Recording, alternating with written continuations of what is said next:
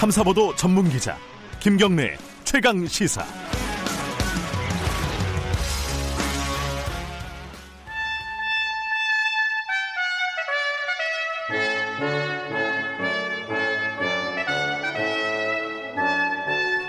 김경래 최강 시사 2부 시작하겠습니다. 매주 월요일 박지원 의원과 함께하는 고품격 정치 토크, 정치의 품격. 오늘은 전화로 연결하겠습니다. 박지원 의원님 안녕하세요. 네, 안녕하세요. 목포에 있습니다. 눈 많이 오나요? 거기도? 어, 조금씩 옵니다. 아 목포도 뭐 눈이 와요? 네. 아 전국적으로 눈이 오는구나. 그래서 못 올라오셨군요. 네, 목포에 무슨. 알겠습니다. 오늘 여쭤볼 게 굉장히 많습니다. 일단 박지원 의원님 본인과 관련된 얘기부터 여쭤볼게요.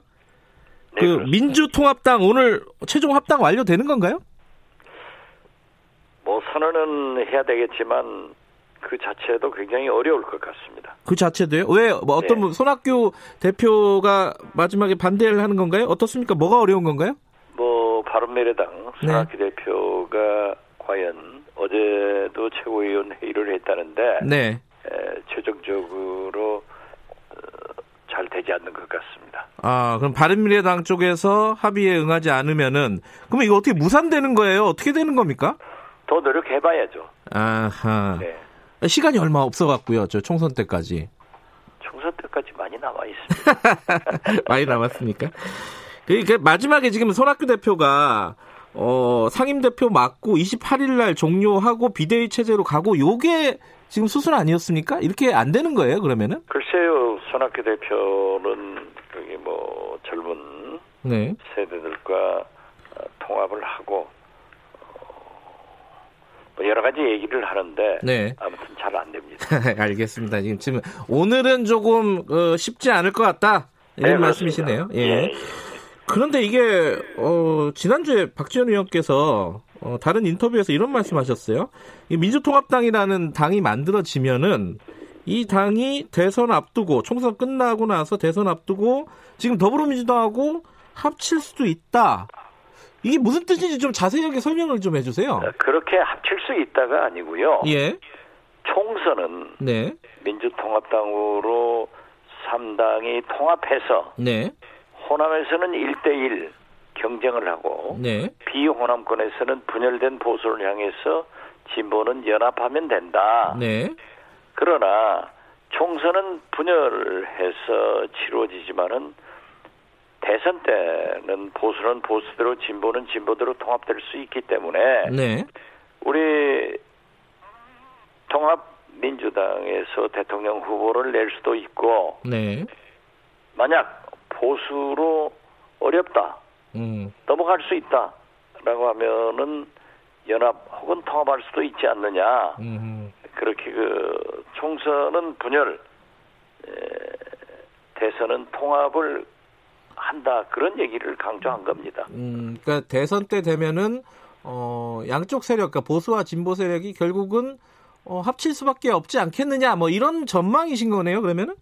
그렇죠 전망이죠. 음. 그런데 그 그것도 합치는 경우도 있고 연합하는 경우도 있고 네, 그렇기 때문에 저는 어떠한 경우에도 예, 진보 정권이 재창출돼야 된다 음, 하는 것을 강조했을 뿐입니다.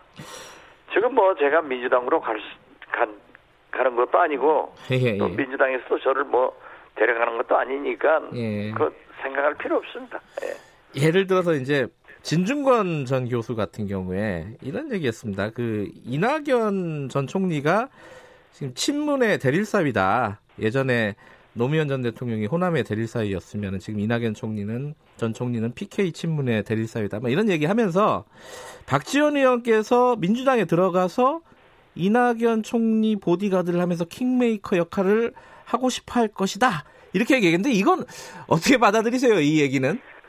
뭐 진중권 교수는 걸리는 사람마다 따발총 쏴버리더라고요. 그러니까 예, 예. 뭐 학자가 정치 평론가가 예. 하시는 말씀에 대해서 네. 일일이 반응할 필요 없습니다. 그냥 네. 웃어 넘깁니다. 소위부답. 아, 그 킹메이커 역할을 이게 거꾸로 읽으면은 하, 하고 싶은 것도 있고 해야 되는 것도 아니냐 이런 얘기도 할 수 있는 거 아니에요 외부에서는 어떻게 그렇죠. 생각하세요? 뭐 그렇게 얘기를 하더라도 지금 네. 현재 제가 네, 어, 이낙연 전 총리가 예. 대통령으로서 1위를 달리고 있는 거 예. 저도 지지하고 예. 잘 됐으면 좋겠다. 음. 특히 우리 전남 호남에서는 강하게 지지를 하지만 네. 제가 나중에 대통령 선거 때 어떻게 될지는 모르죠. 음. 그렇지만 지금부터 그러한 얘기를 하는 것은 그 진중권 교수가 좀 잘 모르시는 것 같아요. 이게 뭐 그렇게 할 수는 있겠지만 지금 얘기할 계제는 아니다 이런 말씀이신가요? 아니죠. 예. 지금 알겠습니다. 이낙연 전 총리가 대통령 후보 되는 건 아니잖아요. 그렇죠. 지금 아직까지는. 예. 지지도가 1위를 가는 것 뿐이지. 네. 예. 알겠습니다. 요 얘기는 여기까지 하고요. 그 민주당 얘기 몇 개 좀 여쭤볼게요. 그 민주당이 어 지난 주 후반부터 좀 시끄럽습니다. 그 임미리 교수라고 예, 경향신문에 네, 그렇습니다. 민주당만 빼고라는 칼럼을 쓴 교수입니다. 저도, 예. 고발했다가 취하했어요. 이거 어떻게 보세요? 저도 처음부터 그건 좀 과유불급이다. 민주당이 한 게요? 예, 민주당이 좀 잘못 대처를 한 것 아니냐. 음, 그런데 이제 취하를 하면서도 아무 소리 안 하고 취하를 했다 하는 것에 대해서 언론과 국민들로부터 비판이 있는데 네, 아, 민주당이 공당으로서 깨끗하게 네, 좀 분명하게 이러한 것은 에, 잘못됐기 때문에 취하한다. 음, 임미리 교수에게 미안하다. 음, 이 정도로 깨끗하게 해줬으면 되- 좋았을 건데 네, 좀 선명하게 국민 감정에 맞지 않는 네. 그런 취하를 한 것 같아요. 그러니까 지금 임미리 교수도 당 지도부가 좀 사과를 해라 이렇게 요구를 하고 있는 것 같은데 사과하는 게 맞다고 보세요? 저는 뭐 민주당에서 알아서 할 일이죠. 아, 왜 아, 아까는 사과를 했으면 좋았을 아니, 뻔했다라고 글쎄요. 말씀하셔가지고 처음에 제가 예, 예, 그렇게 했으면 참 좋았을 예, 뻔한데 예, 그좀 잘못됐다 네. 이렇게 하는데 또 임미리 교수가 예, 민주당한테 사과해라 예.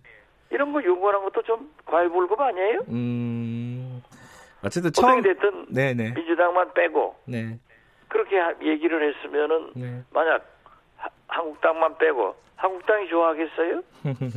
그렇기 알겠습니다. 때문에 예. 그러한 것은 거기도 뭐 학자로서 네. 얘기를 할 수 있겠지만은 아, 제가 진중권 교수 교수 저한테 뭐라고 해드려도 응답하지 않잖아요. 음, 그러니까 지나가고 제가 고소합니까? 대범하게 넘길 건 넘기더라도 네, 또 당사자가 어 그렇게 얘기를 하면 됐지 뭐 민주당에 사과해라. 예. 그럼 민주당은 빼고 하라면 좋아하겠어요? 예, 어쨌든 어, 처, 처음에 그냥 사과하면서 어, 고발 취하하는 게 더 깔끔하지 않았겠느냐 이 아, 정도 그렇죠. 생각이시네요. 예, 예. 예. 예. 알겠습니다. 그리고 요거는 좀 여쭤봐야 될 것 같아요. 오늘 그 미래통합당이죠. 아, 요새는 이름들이 다 새, 어, 새로 생겨가지고 좀 헷갈리지만 어쨌든 자유한국당하고 어, 새로운 보수당 그리고 뭐 전진당 등등이 이제 합한 겁니다. 이거 안 될 거라고 하셨잖아요. 지금까지 계속. 제가 얘기하는 것은 보수 대통합이 안 된다. 네네. 지금 그저 미래통합당이 보수 대통합된 거예요? 어 어쨌든 이제 통합됐죠. 예 예, 예. 음 보수 대통합은 안 된다. 예. 보수 대통합은 안 되는데 네. 지금 뭐 안 된 건 사실 아니에요? 음. 그러나 미래통합당으로 소통합이 됐더라도 네. 어느 정도 효과는 있을 거예요. 음. 그렇지만 지금 거기도 황교안 대표와 유승민 위원장이 만나지 않고 있잖아요. 그렇죠. 심지어 오늘 아침 보도에 의하면은 유승민 위원장은 그 미래통합당 뭐 모임에 가지 않을 것이다. 출범식에 참석을 안 할 가능성이 예. 높다라는 보도들이 예, 많습니다. 그런 예. 얘기까지 하는 걸 보면은 아직도 여러 가지 문제가 있는 것 아니에요? 그게 어떤 문제라고 보세요? 그게 좀 명확하지 않던데. 결국 어, 예. 유승민 위원장이 뭐 불출마 선언하면서 네. 지분이나 아무것도 요구하지 않겠다. 그랬죠. 라고 예. 했지만은 저희 같이 적은 진보 3당이 통합하는데도 여러 가지 문제가 나오잖아요. 당 대표나 네. 혹은 공천 뭐 이런 문제가 어차피 정당에서는 나오는 게 원칙입니다. 네. 나와야 되고요. 통째 다 가져갈 수는 없는 거 아니에요. 네. 그렇기 때문에 저도 그러한 디테일에 악마가 있듯이 네. 그러한 문제가 어, 꼬여갈 것이다. 음. 그렇게 얘기했는데 딱 보이네요. 예. 이번 총선 아, 아까 어 일정 정도 효과가 있을 거다라고 말씀하셨는데 이번 총선에서 이 미래통합당은 어느 정도 영향력을 가질 것 같습니까? 이번 주, 그 합당이 글쎄요, 그걸 뭐 제대로 얘기하면은 예. 곤란하죠.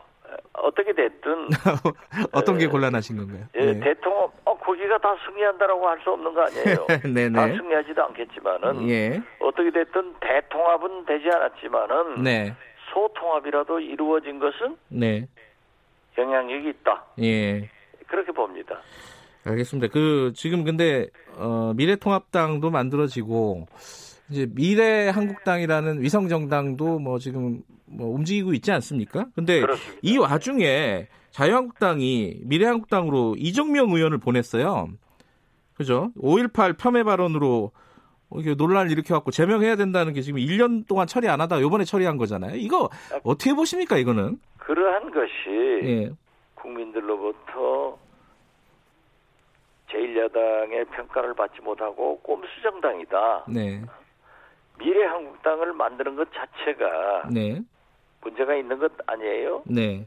거기에다 이 시대 정신인 5.18을 폄훼한 네. 그러한 사람을 제명하겠다. 또 황교안 대표가 얼마나 강하게 말씀을 하셨어요. 네. 그런 거에다가 또 거기에 위장 취업을 시키는 것은 옳지 않죠. 음흠. 그래서 저는 아 이게 과연 국민들로부터 지지를 받겠는가? 음. 어떤 특정한 지역에서는 받을 거예요. 네. 위장 취업이라고 하시네요, 이거를. 음. 그렇죠. 알겠습니다. 이 다른 당 얘기도 하나 더 여쭤보겠습니다. 안철수 신당 이게 국민당도 안 되고 결국은 다시 국민의당으로 돌아왔습니다. 이거는 어느 정도 뭐랄까요 효과라든지 영향력을 가질 거라고 보십니까? 지금 뭐 음, 안철수 신당에서 국민당에서 다시 돌아가가지고 국민의당이 됐는데요. 네, 이 출범부터 좀 시련이 있는 것 같아요. 네, 그러나 어떻게 됐든 과거의 안철수 신당은 아니다. 음, 그래서 저는 처음부터 어, 보수 대통합은 안 되고 소통합이 될 것이다. 음, 또 안철수 신당도 네, 그러한 감동을 주지 아- 못하고 미미한 존재로 남을 것이다. 네. 찻잔 속의 태풍이다. 저는 그렇게 봅니다.